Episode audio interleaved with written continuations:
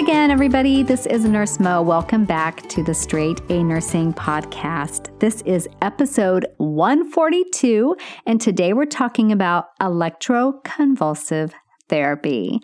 Before we dive into that fascinating topic, let's take a quick moment to do a listener shout out to Mandy Lynn, who writes This podcast and Nurse Mo are wonderful. I start nursing school in January, and this podcast is really helping me prepare.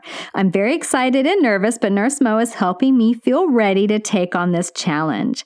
I also have Nurse Mo's planner, and it is wonderful. I will definitely be ordering another one when I finish this one. Thank you for all you do. Mandy, thank you so much for taking the time to write that review. I'm super excited about you starting school soon, and I hope that the podcast and the planner help you with everything and all of your goals. So, if you're wondering what planner Mandy is talking about, I will link to that in the show notes. It's available on Etsy and it's a planner I designed just for nursing students. It's absolutely fabulous, if I do say so myself. But of course, I am a little bit biased. So let's dive into electroconvulsive therapy. So, this is a treatment that is used for depression and other conditions, including bipolar disorder. Unfortunately, it's shrouded in a lot of suspicion and is one of the most stigmatized therapies that we currently have in use for mental health conditions. The truth is, ECT has shown to have profound effects on depression treatment, and some studies even suggest that it should be considered first line therapy. Right now, it's typically third line therapy after psychopharmacology and therapy have not produced the results that are wanted. But some studies are saying maybe we could look at this a little more closely as first line therapy. And again, though it's mainly used for depression, a lot for bipolar disorder, it can be used and has shown efficacy in things like schizophrenia and even catatonia.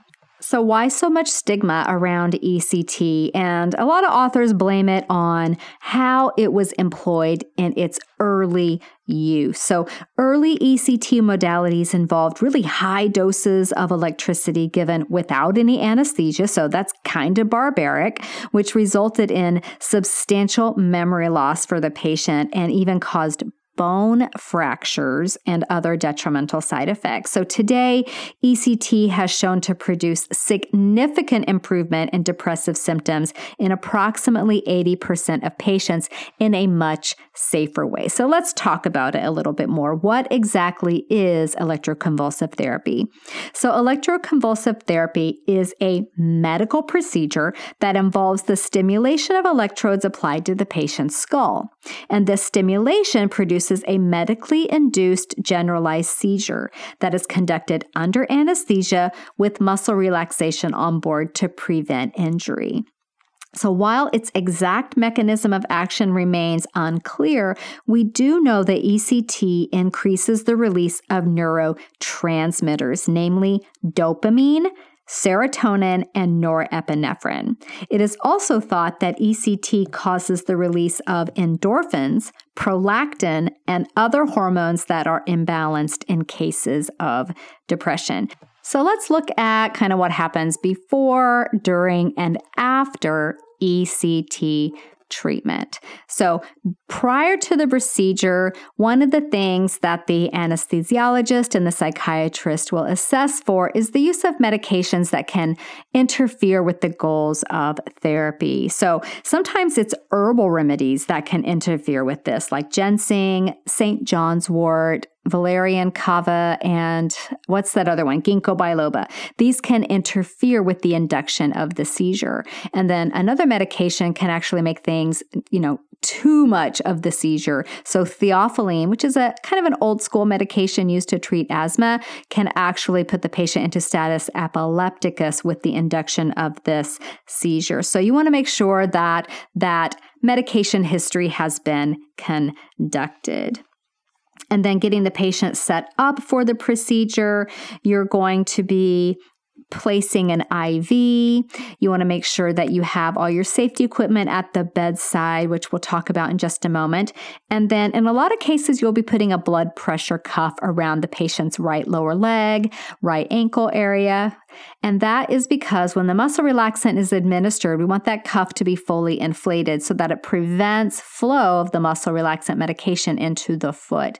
And then when we're assessing for seizure activity during the procedure, we can watch the foot movement. This is a great test question, you guys. So, um, if it's asking about a blood pressure cuff on the leg, that is why. And it's usually the right foot. So, again, prior to the procedure, starting that IV, possibly putting that blood pressure cuff on, having safety equipment at the bedside. We're also making sure that those electrodes are placed either unilaterally or bilaterally, and it will depend on what the goals of the therapy are. And each patch is about the size of a silver dollar. Your safety equipment you want to have operational before the procedure begins. Supplemental oxygen, so make sure it's working. You want a bag valve mask there as well. And you want suction. And I always tell you guys when you have suction at the bedside, make sure it's working and have it set up because when you need suction, you needed it like 15 seconds ago. Okay, so you don't have time to waste to be getting things all set up. Make sure it's functional, you have everything, all the pieces there, they're all connected, and the suction works and it's ready to go. Now, if the patient has an implanted defibrillator in place, the detection mode on that defibrillator will be turned off during the procedure. So you want to have an external defibrillator ready at the bedside. And then um, the anesthesiologist at that point is going to induce that anesthetic state. And now we're kind of moving into the during the procedure phase of the ECT. So, anesthesia is going to be giving uh, something to make the patient unconscious and then something to relax the muscles. And the goal, again, is to prevent injury. And then we have that blood pressure cuff there so that the muscles there don't get relaxed. And what happens is that foot will then still have movement during the procedure. But you also want to place that bite block.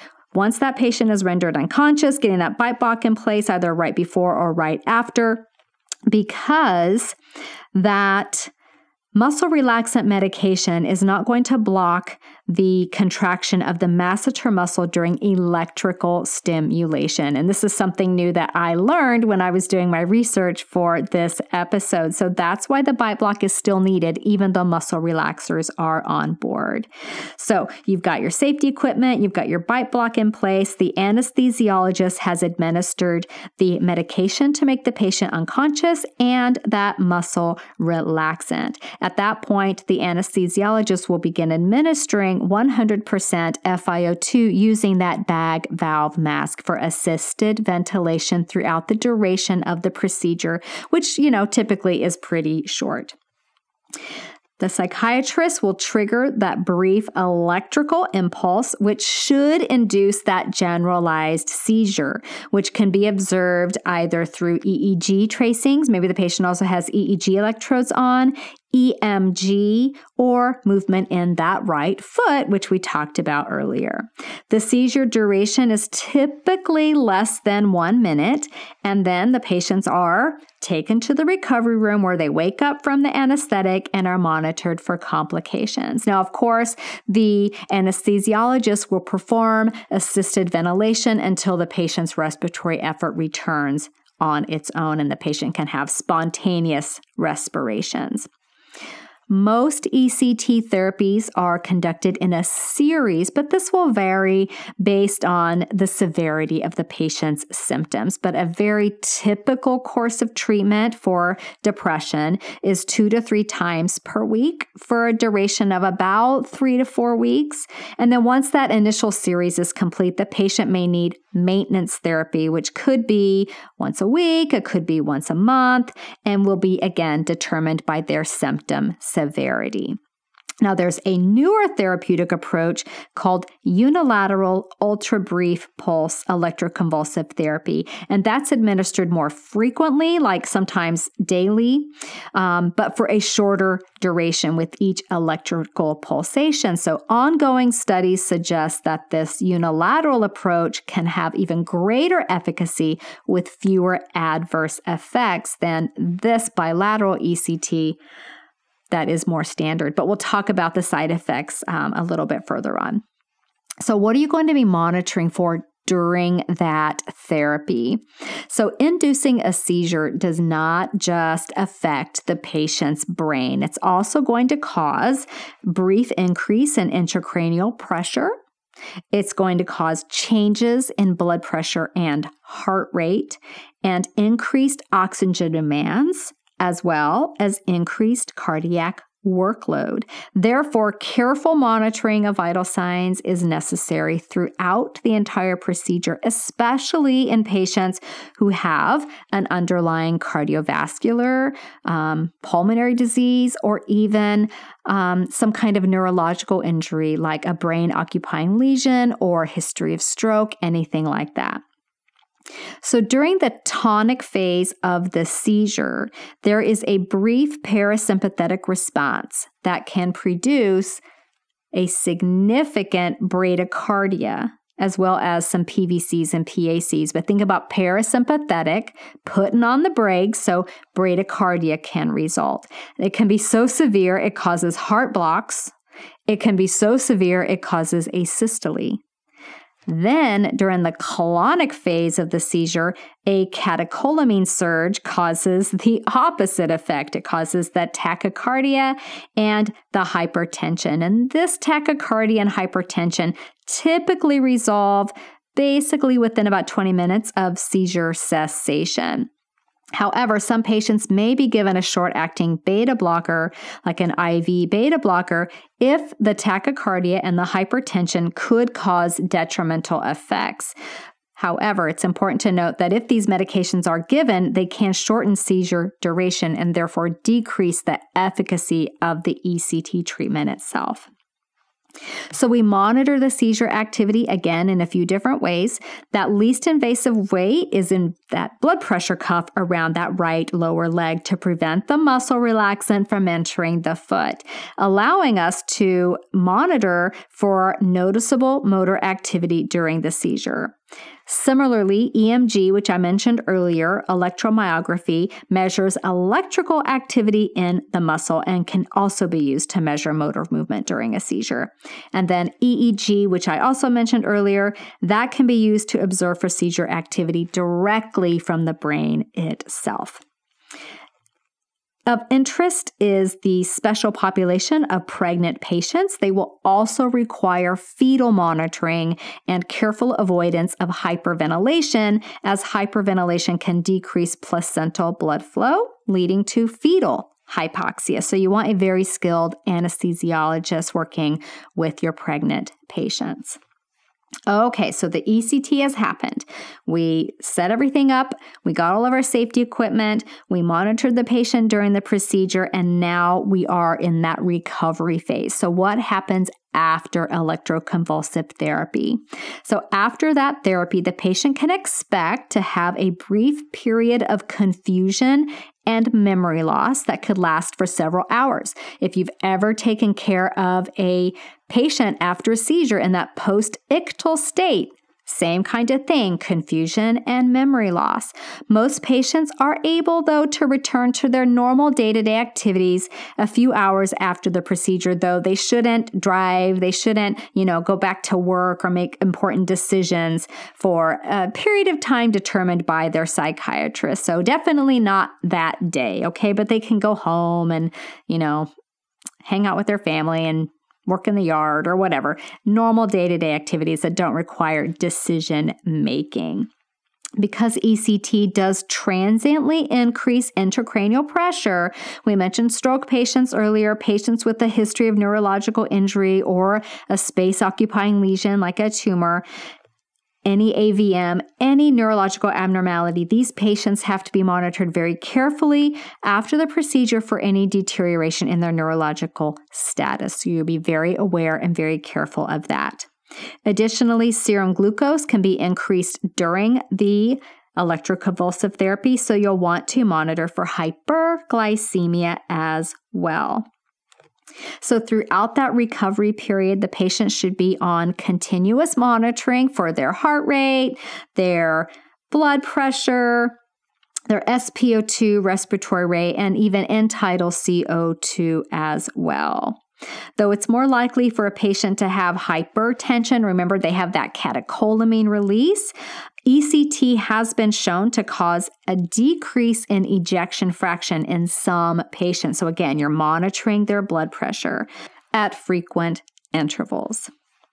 Most patients will complain of a headache that can last up to 8 up to 24 hours after the procedure. And then, as for sustained memory loss, studies indicate that standard ECT may not cause more memory loss than the standard pharmacological treatments that are available. However, it is important to note that the studies do show that that unilateral ultra brief modality that we discussed earlier causes less cognitive impairment than does regular ECT. So, this is definitely a therapy to watch as it gains more widespread use.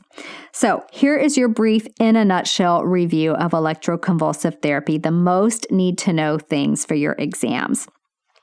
ECT has been shown to be significantly effective in treating severe depression, but can also be used to treat schizophrenia, bipolar disorder, and catatonia. The procedure involves the use of anesthesia and a muscle relaxant. A blood pressure cuff on the right leg prevents the muscle relaxant from entering the foot, giving the practitioner an easy way to monitor for seizure activity by observing for motor movement in that right foot. A bite block will be placed for patient safety. Seizures can cause arrhythmias and hypertension. Most patients will complain of memory loss, confusion, and a headache immediately following the procedure. So, there you have it. That, in a nutshell, is your introduction to electroconvulsive therapy. I will see you back here next week, same time, same place. If you subscribe to the podcast, then the episode will automatically show up for you. It's like magic. And if you miss me in the meantime, head on over to Instagram, Straight A Nurse. I am there sharing tips and other insights with you there, and I'd love to see you. Have a great week, everybody. Bye for now. This podcast is brought to you by Straight A Nursing.